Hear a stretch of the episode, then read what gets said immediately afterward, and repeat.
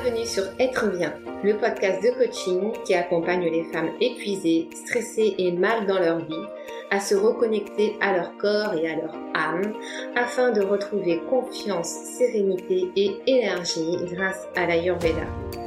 Je suis Lydia Van Messem, coach en connaissance de soi et gestion du stress, naturopathe ayurvédique et fondatrice du podcast Être bien. Toutes les informations que je partage ici sont disponibles sur mon blog www.lesamesbienveillantes.fr. Mais sans plus attendre, place à l'épisode du jour.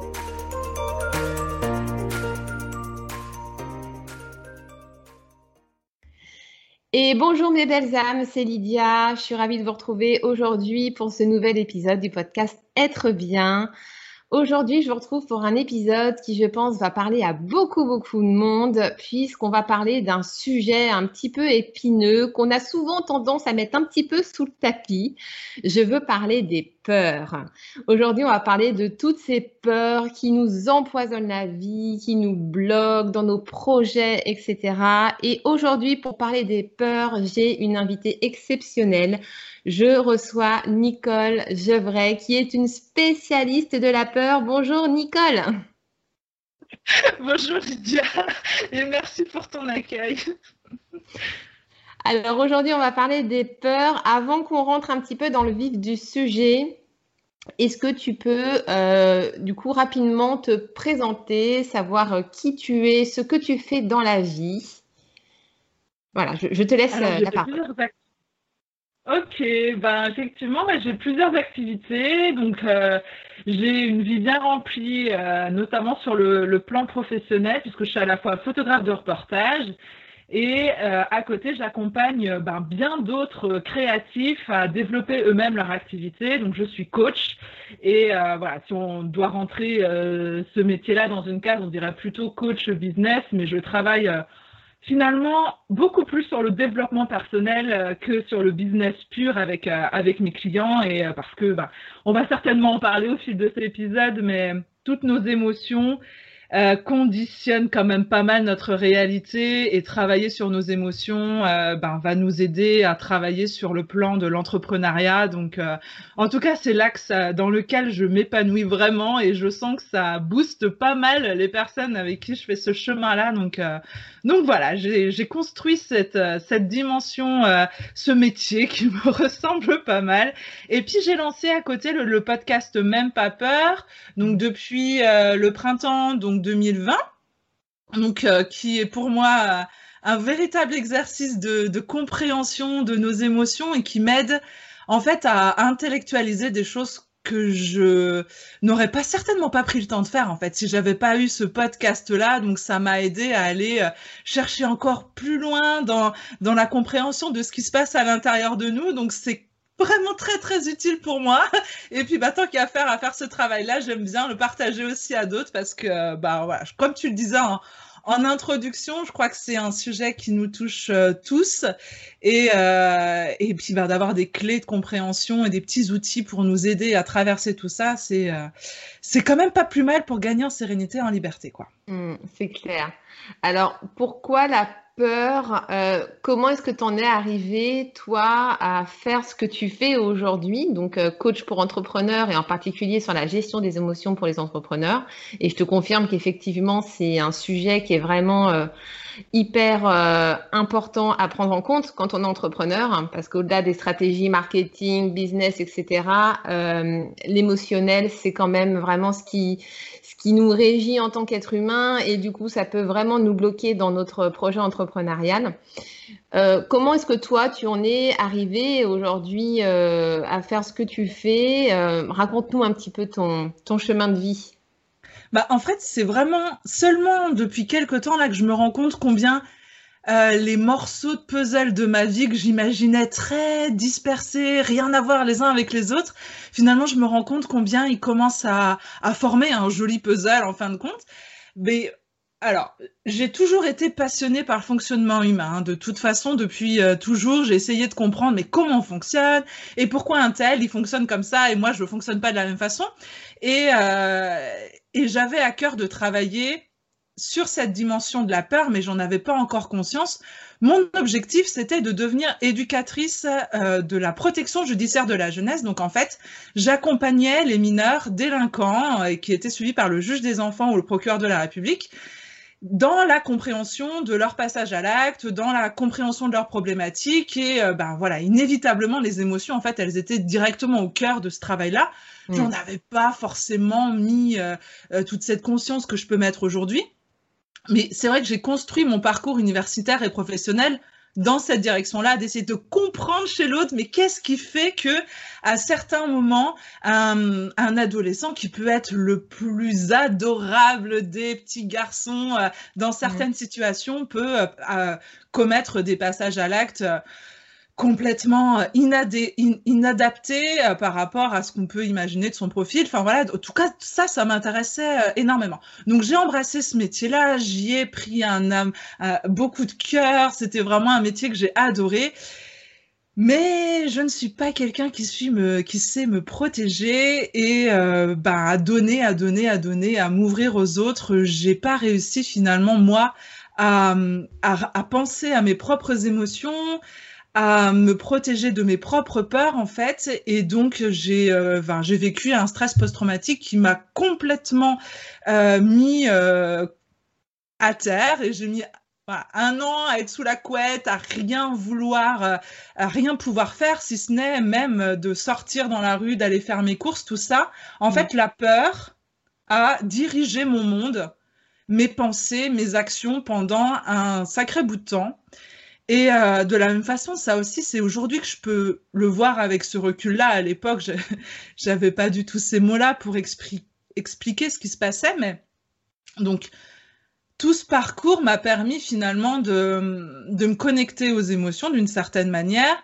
Et dans ce, dans ce moment-là de ma vie, c'est la photo qui est venue me, me sauver en termes d'émotions, puisqu'en découvrant cet outil et ce média-là, je me suis reconnectée à d'autres formes d'émotions je me suis reconnectée au beau, qui était euh, finalement dans notre quotidien, mais assailli par la peur, je le voyais même plus, j'étais même plus en capacité de faire le tri en fait entre ce qui était réellement dangereux ce qui ne l'était pas.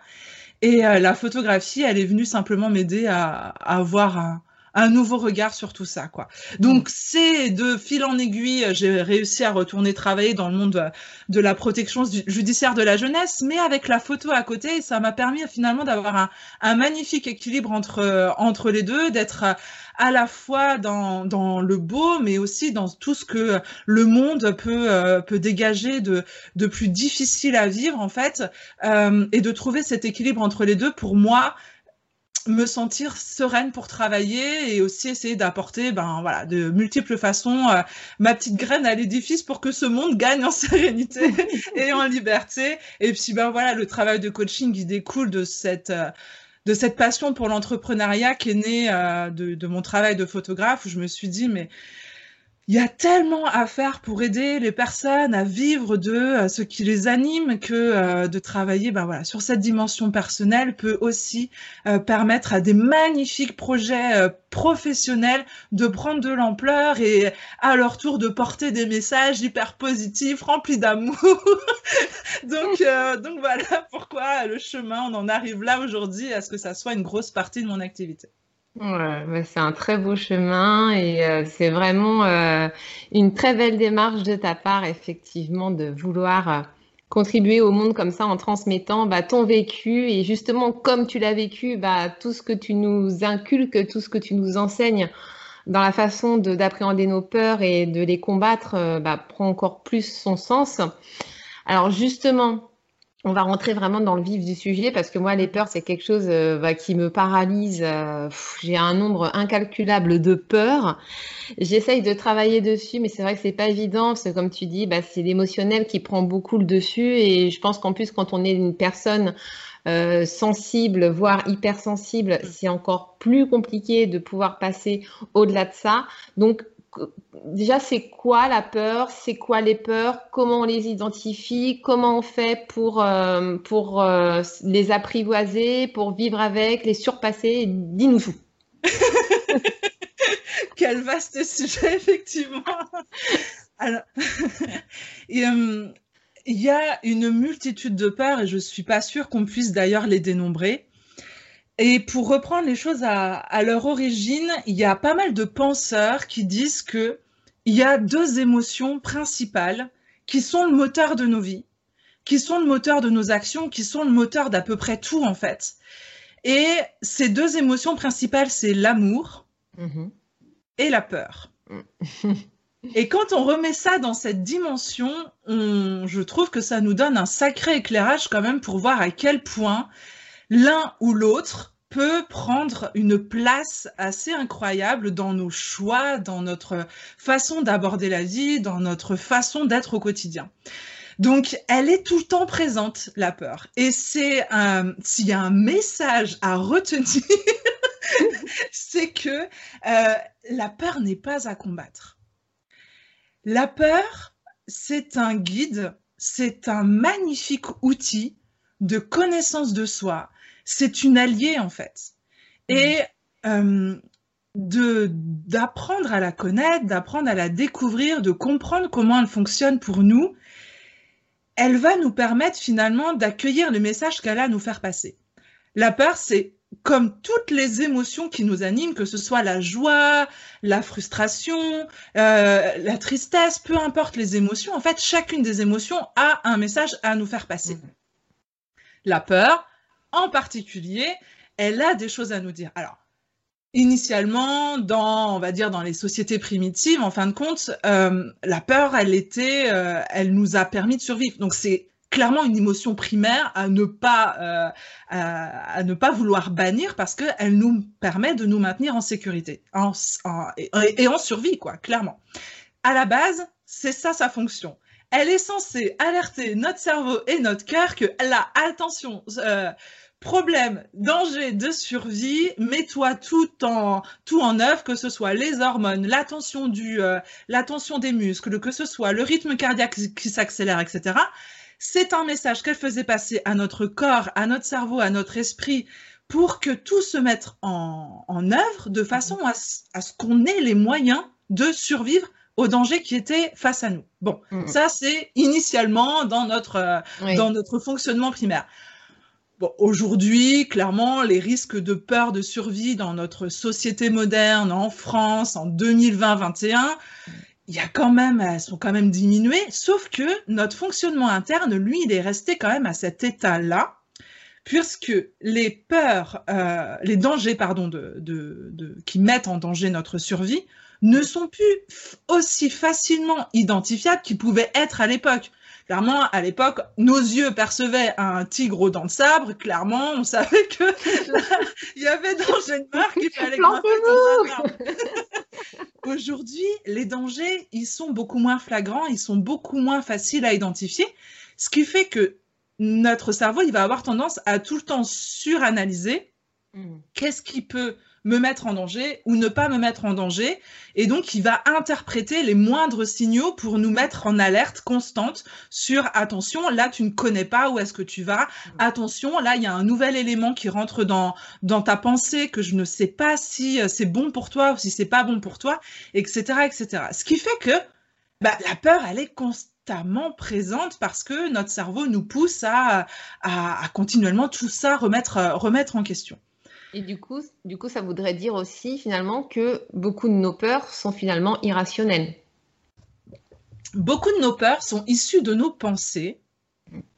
Elles, elles sont, euh, elles sont irrationnelles dans le sens où si on parvient à décortiquer un petit peu à nos pensées, qu'on arrive à réaccéder à qu'est-ce qui au départ a fait peur à mon cerveau, on peut parvenir à dire à notre cerveau, attends, ok, j'ai bien compris, c'est ça qui t'a fait peur, mais alors, euh, voilà ce que je te propose de mettre dans la balance et euh, de, voir euh, différemment peut-être sous cet, angle, cet autre angle et mmh quelle, est la, quelle est la marge de manœuvre que j'ai sans me mettre en danger.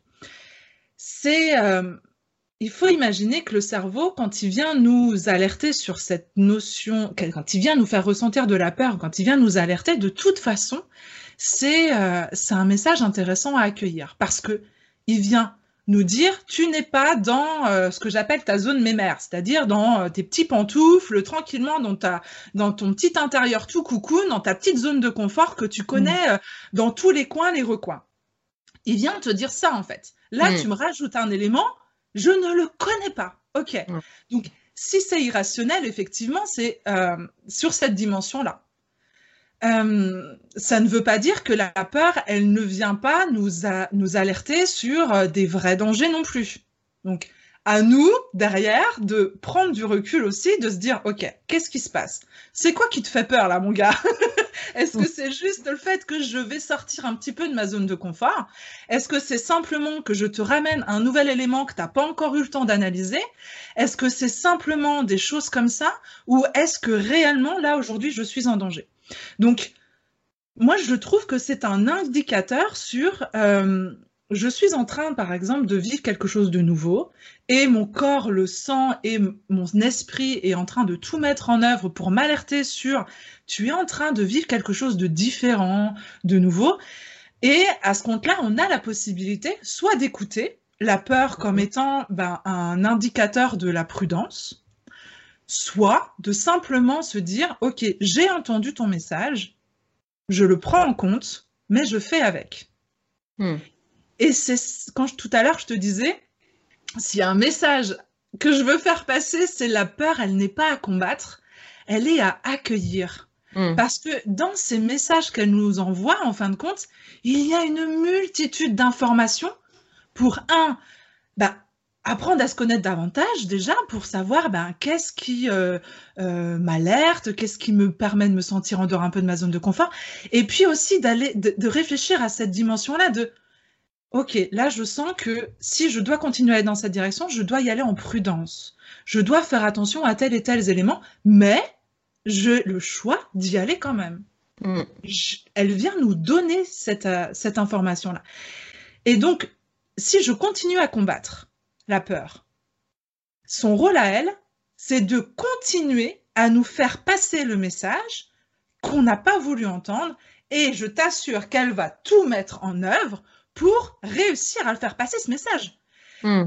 Au point que on peut vivre la situation que j'ai vécue, euh, par exemple, d'être un an dans ton lit à pas pouvoir bouger parce qu'à un moment donné, t'as pas voulu écouter cette peur et qu'elle s'est manifestée par une multitude de façons ça peut être, tu vois, je vais dans les extrêmes pour montrer, mais euh, ça peut être aussi des, conduites addictives, ça peut être une multitude de, de façons euh, qu'elle a peur de s'exprimer, ça peut être des, irruptions cutanées, euh, ça peut être des démangeaisons, ça peut être des troubles à l'estomac, ça peut être des, des, paralysies physiques, ça peut être une multitude de, de façons que notre, notre corps va mettre en œuvre pour nous permettre d'entendre Mhm. enfin ce message qu'on n'a pas réussi à accueillir à un moment donné. Donc, ah bah, euh, bon, je trouve que c'est beaucoup plus euh, finalement intéressant de se dire, ok, je ne vais pas aller contre euh, ce message. Mhm. J'entends. Alors d'abord j'écoute, mhm. ensuite j'entends, j'accueille autant que possible, et puis ben qu'est-ce que j'en fais quoi de ce mm. message-là finalement? Est-ce que je le prends comme étant réellement un élément de, compréhension de je suis en train de me mettre en danger Ou alors, euh, ok, j'ai entendu. Tu me dis que là, pour l'instant, ça, c'est un petit peu trop pour toi que je fasse cet immense pas en dehors de ma zone de confort. Par contre, je sens qu'en ce moment, moi, j'ai les ressources pour y aller, donc j'y vais. J'ai mm. entendu ton message, je te prends par la main, ma chère peur, et j'y vais. C'est ça. J'ai peur, mais j'y vais quand même.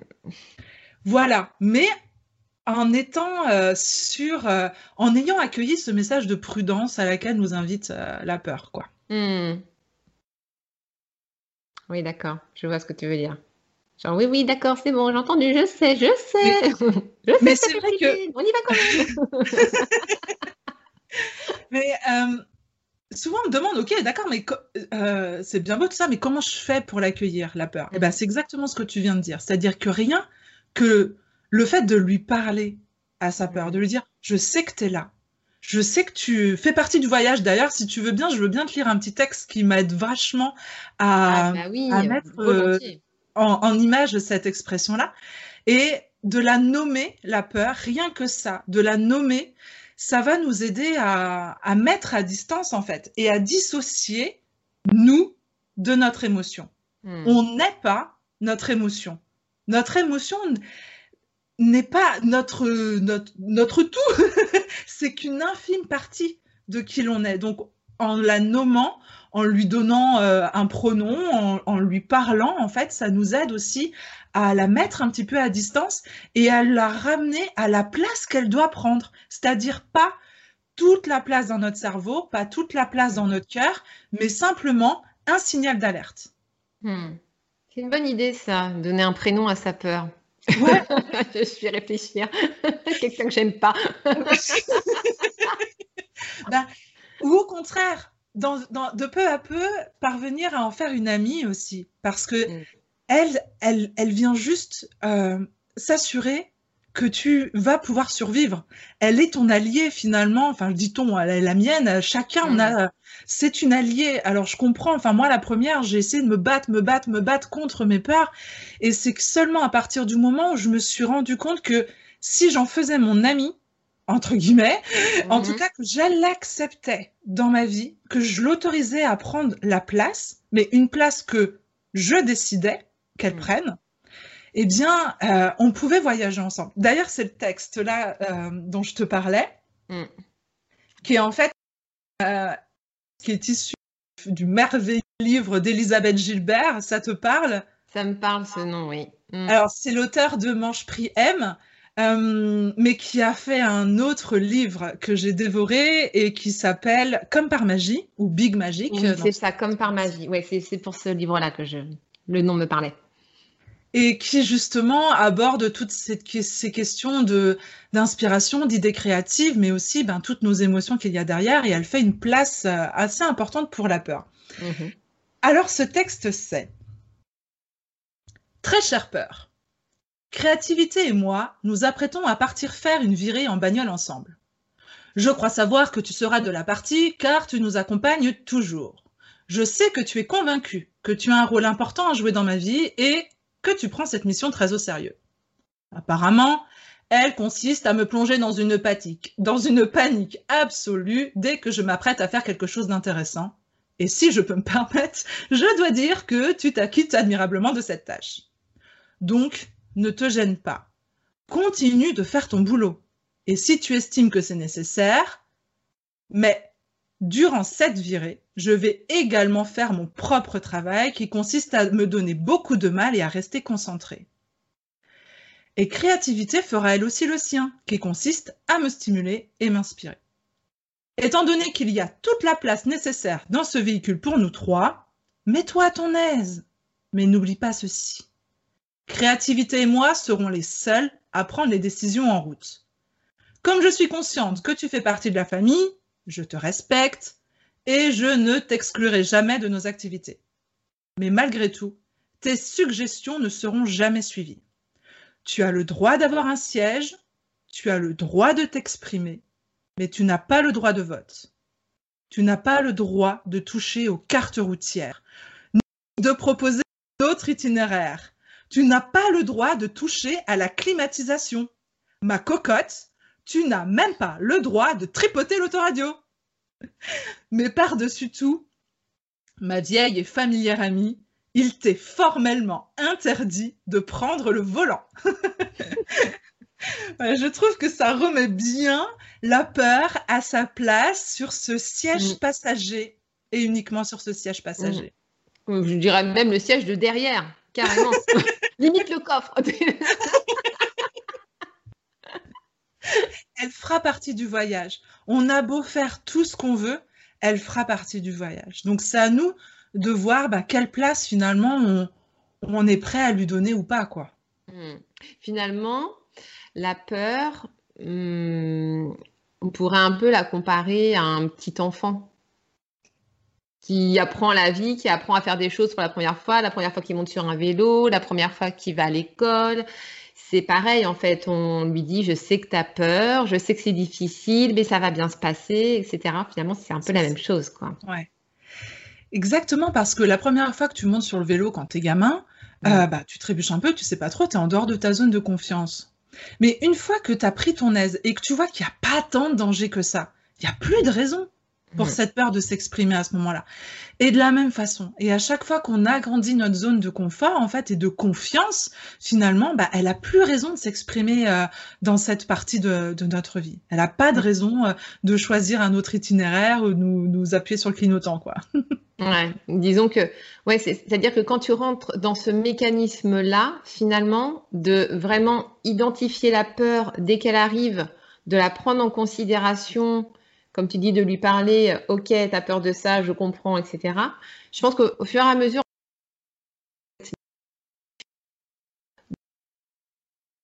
euh, te bah, manifeste certainement moins aussi. Elle n'a plus de raison de le faire. Mm. Tu vois, tout à l'heure, on parlait des, des extrêmes où euh, elle en vient à utiliser le corps, elle en vient à nous paralyser d'une certaine manière. Euh, c'est son ultime, ultime, ultime possibilité de nous faire passer le message. Quand on l'accueille, mm. euh, au départ, c'est pas évident de faire ce chemin-là. Là, on est en train de parler de, de, ce fonctionnement un peu idéal, de parvenir à accueillir sa peur, de la reconnaître, de l'accueillir, de lui parler, etc. C'est pas toujours évident de savoir que, bah là, je suis en train de, de, ce que je suis en train de faire, finalement, c'est la peur, mon moteur à ce moment-là. C'est pas toujours évident de comprendre ça. Mais petit à petit, on se met en confiance sur ce, sur ce cheminement et on arrive finalement à, plus rapidement et plus sereinement arriver à la faire sortir. En fait, accueillir les... Il y a quelque chose peut-être qui est important de rappeler, c'est qu'une émotion, ça ne dure pas. Hmm. Et une émotion ne nous fait pas mourir non plus. c'est vrai, quand on est paralysé par la peur, on a l'impression, enfin, pour ceux qui ont connu des crises d'angoisse, on sait mmh. que qu'on a le sentiment qu'on va mourir là tout de suite maintenant. Mmh, mmh. Alors qu'en fait, une émotion, ça passe. Mais plus on va lutter contre elle, moins elle ne va pouvoir passer, puisque elles sont juste, son but, c'est de nous donner ce message. Donc, euh, plus on accueillir, entendre, ça va venir de plus en plus facilement, ça va être de plus en plus rapidement, et donc plus rapidement, elle va pouvoir bah, partir en fait, nous laisser tranquille quoi. Hmm. Ok. Bah, écoute, euh, c'est top en tout cas d'avoir cette vision des choses. C'est vrai que ça, tout de suite, ça remet les choses en perspective et on appréhende, on la, on la voit beaucoup moins euh, pas méchante, mais euh, beaucoup moins énorme en fait euh, qu'elle pourrait paraître en fait. Ouais. Mais comme c'est ça, c'est-à-dire que quand tout à l'heure tu disais j'ai beaucoup de peur, j'ai beaucoup de peur, finalement c'est une peur, mais elle s'exprime d'une multitude de façons. Et de pouvoir de manière imagée la remettre dans un tout petit coin en lui disant je sais que tu es là, je ne t'oublie pas, je, t'ai fait ta place, tu as ta place à l'intérieur de moi, ça ramène aussi à cette dimension de je n'ai pas peur de tout. Hmm. Mais j'ai peur et elle s'exprime de telle et telle et telle façon. Ce qui, tu vois, pour reprendre le langage dont on parlait tout à l'heure, plutôt que de combattre absolument toutes les peurs, euh, de revenir à une peur. C'est une peur, mais qui s'exprime d'une multitude euh, de façons. Et on peut, euh, ben, du coup, revenir à, cette essence dans tous les cas possibles. Quoi. Hmm. Tout à fait. au tout début du podcast, tu disais qu'il y avait deux émotions principales, hmm. qui étaient la peur et l'amour. Ouais. Donc, partie de ce principe, on se dit que si on choisit l'amour, Logiquement, la peur est censée euh, s'estomper. Qu'est-ce que tu en penses? je, Alors, j'ai fait un podcast euh, là de, sur ce thème-là mm. qui s'appelle Que ferait l'amour Donc, c'est le, numéro 4. Et euh, parce que ça part de cette question Euh, alors, je vais reprendre dans, dans, l'ordre. Tout à l'heure, on parlait du fait que à l'origine de nos émotions, il y a une pensée. Mm. Et que pour euh, changer l'émotion que l'on est en train de donc l'accueillir, etc. Mais le but, c'est pas simplement de, de rester dans cet état-là. On peut aussi se proposer de vivre les choses différemment. Et effectivement, l'amour, c'est un, une merveilleuse paire de lunettes. On peut choisir la paire de lunettes de l'amour ou la paire de lunettes de la peur pour regarder la vie. Mm. Quand on a accueilli la peur, on peut déposer la paire de lunettes de la peur, mais on va pas rester complètement aveugle. On peut se proposer d'embrasser la, la paire de lunettes de l'amour. Et donc, de changer finalement notre perception des choses à travers ce magnifique filtre-là. Mm. Euh, dans cet épisode de podcast, je propose de, poser, de se poser la question, mais que ferait l'amour? Hmm. Dans les situations que l'on vit au quotidien, dans une multitude de, situations, tu vois.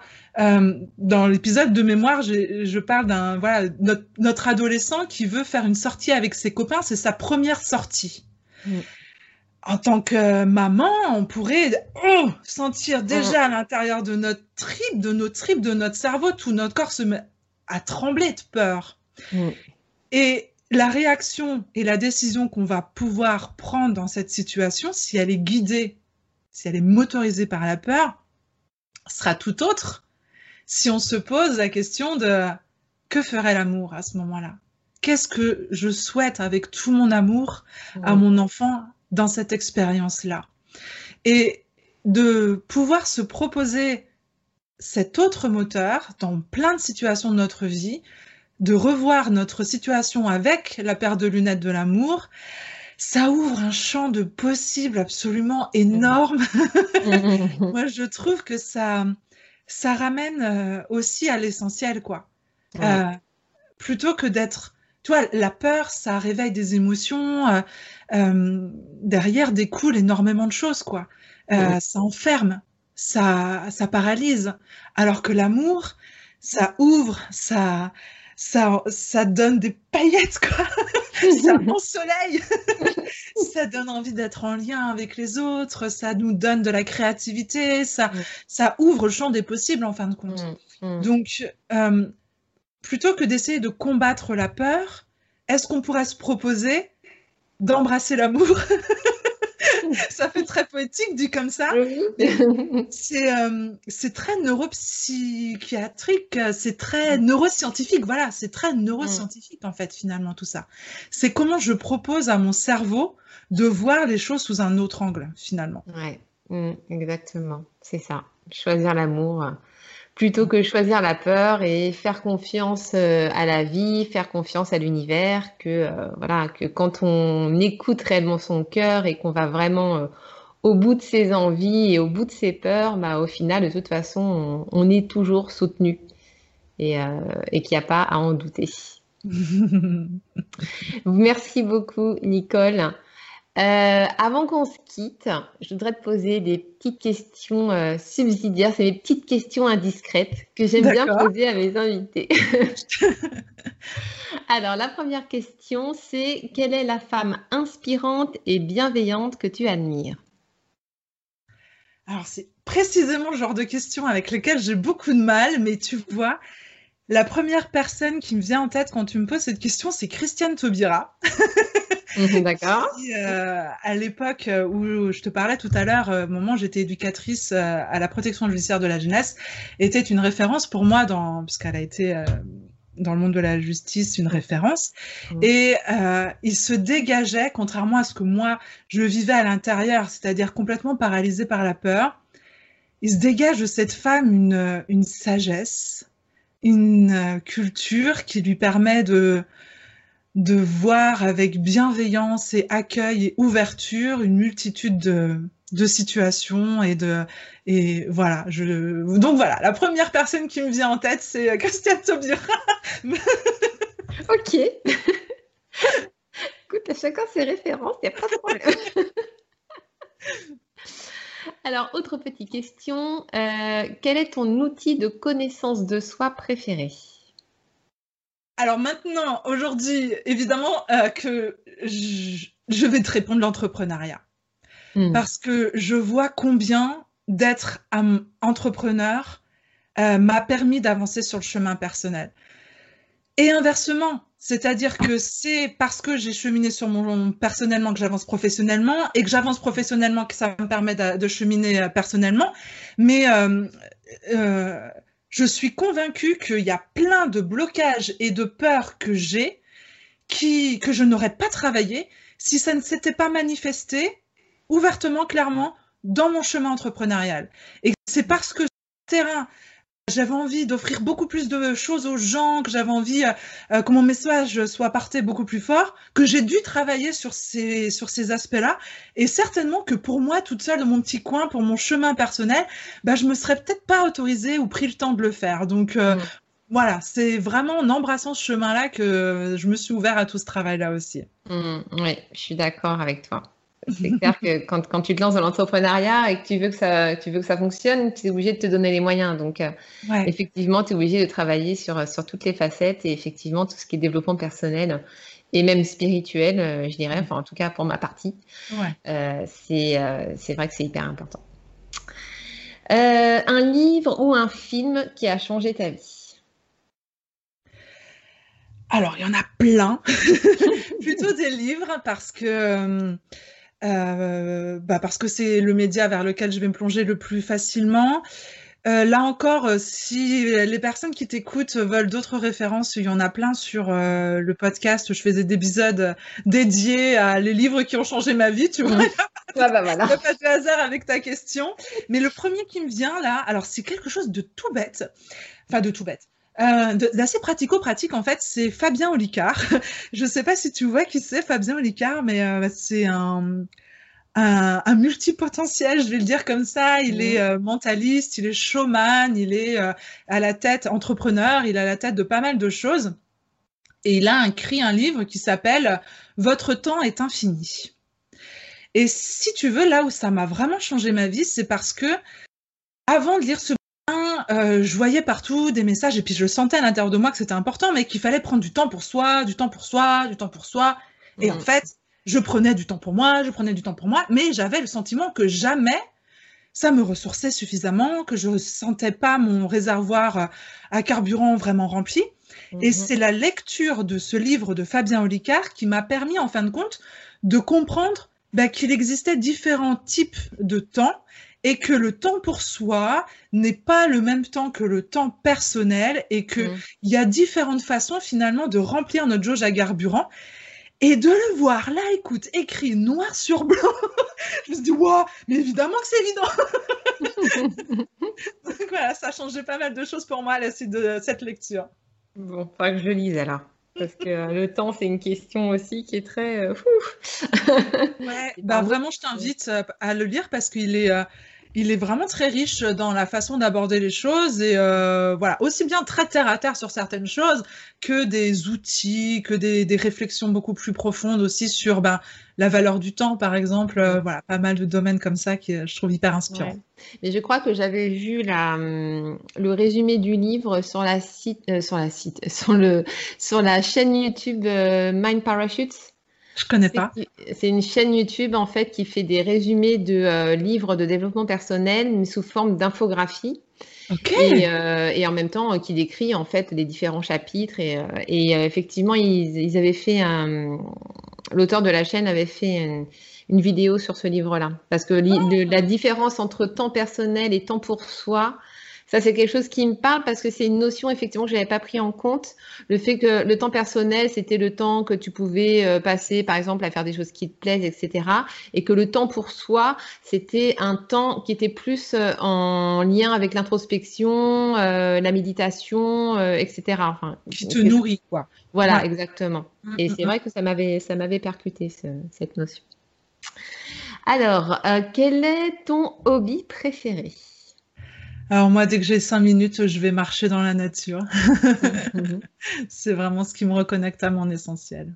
Ouais, c'est vrai, c'est ressourçant. Quel est ton signe astrologique? Je suis poisson.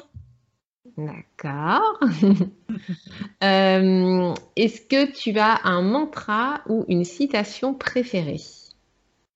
Bah, je crois que celle dont on a parlé tout à l'heure euh, est très présente dans ma vie. Donc, c'est Que ferait l'amour mm. euh, que j'ai euh, en post-it dans mon bureau, que j'ai eu pendant un bon moment euh, en fond d'écran sur mon téléphone pour me rappeler que j'avais le choix. ouais, mm. c'est clair. Et enfin, dernière question. pour toi, c'est quoi la bienveillance? Hmm. Ben, je l'associe beaucoup à l'amour, euh, à, l'amour des autres, mais aussi à, l'amour de soi. Et si je devais donner une image, j'imagine un cocon tout doux et tout moelleux à l'intérieur euh, et à l'extérieur, un endroit où on peut être pleinement soi, en fin de compte. Hmm. Eh bien, c'est une très belle définition de la bienveillance. Je te remercie beaucoup, Nicole, pour ce temps de partage qui était vraiment, euh, qui, était très sympa, qui était très enrichissant. Et euh, voilà, je pense que du coup, on va être nombreux maintenant à se poser la question, mais que ferait l'amour? On va matcher nos peurs, on va y arriver. je te remercie beaucoup, Nicole, et puis peut-être à une prochaine. Avec plaisir aussi. Au revoir Lydia. Au revoir. Merci pour ton écoute. Si tu aimes ce podcast, abonne-toi sur la plateforme de ton choix et si tu veux le soutenir, écris-moi un commentaire sur Apple Podcast assorti de 5 jolies étoiles. Je t'en serai infiniment reconnaissante. Tu es épuisé, stressé, en perte de sens et tu as l'impression de subir ta vie alors je suis la coach qu'il te faut. N'hésite pas à me contacter en m'envoyant un email à hello Je serai ravie de t'accompagner dans ta quête de mieux-être. À bientôt!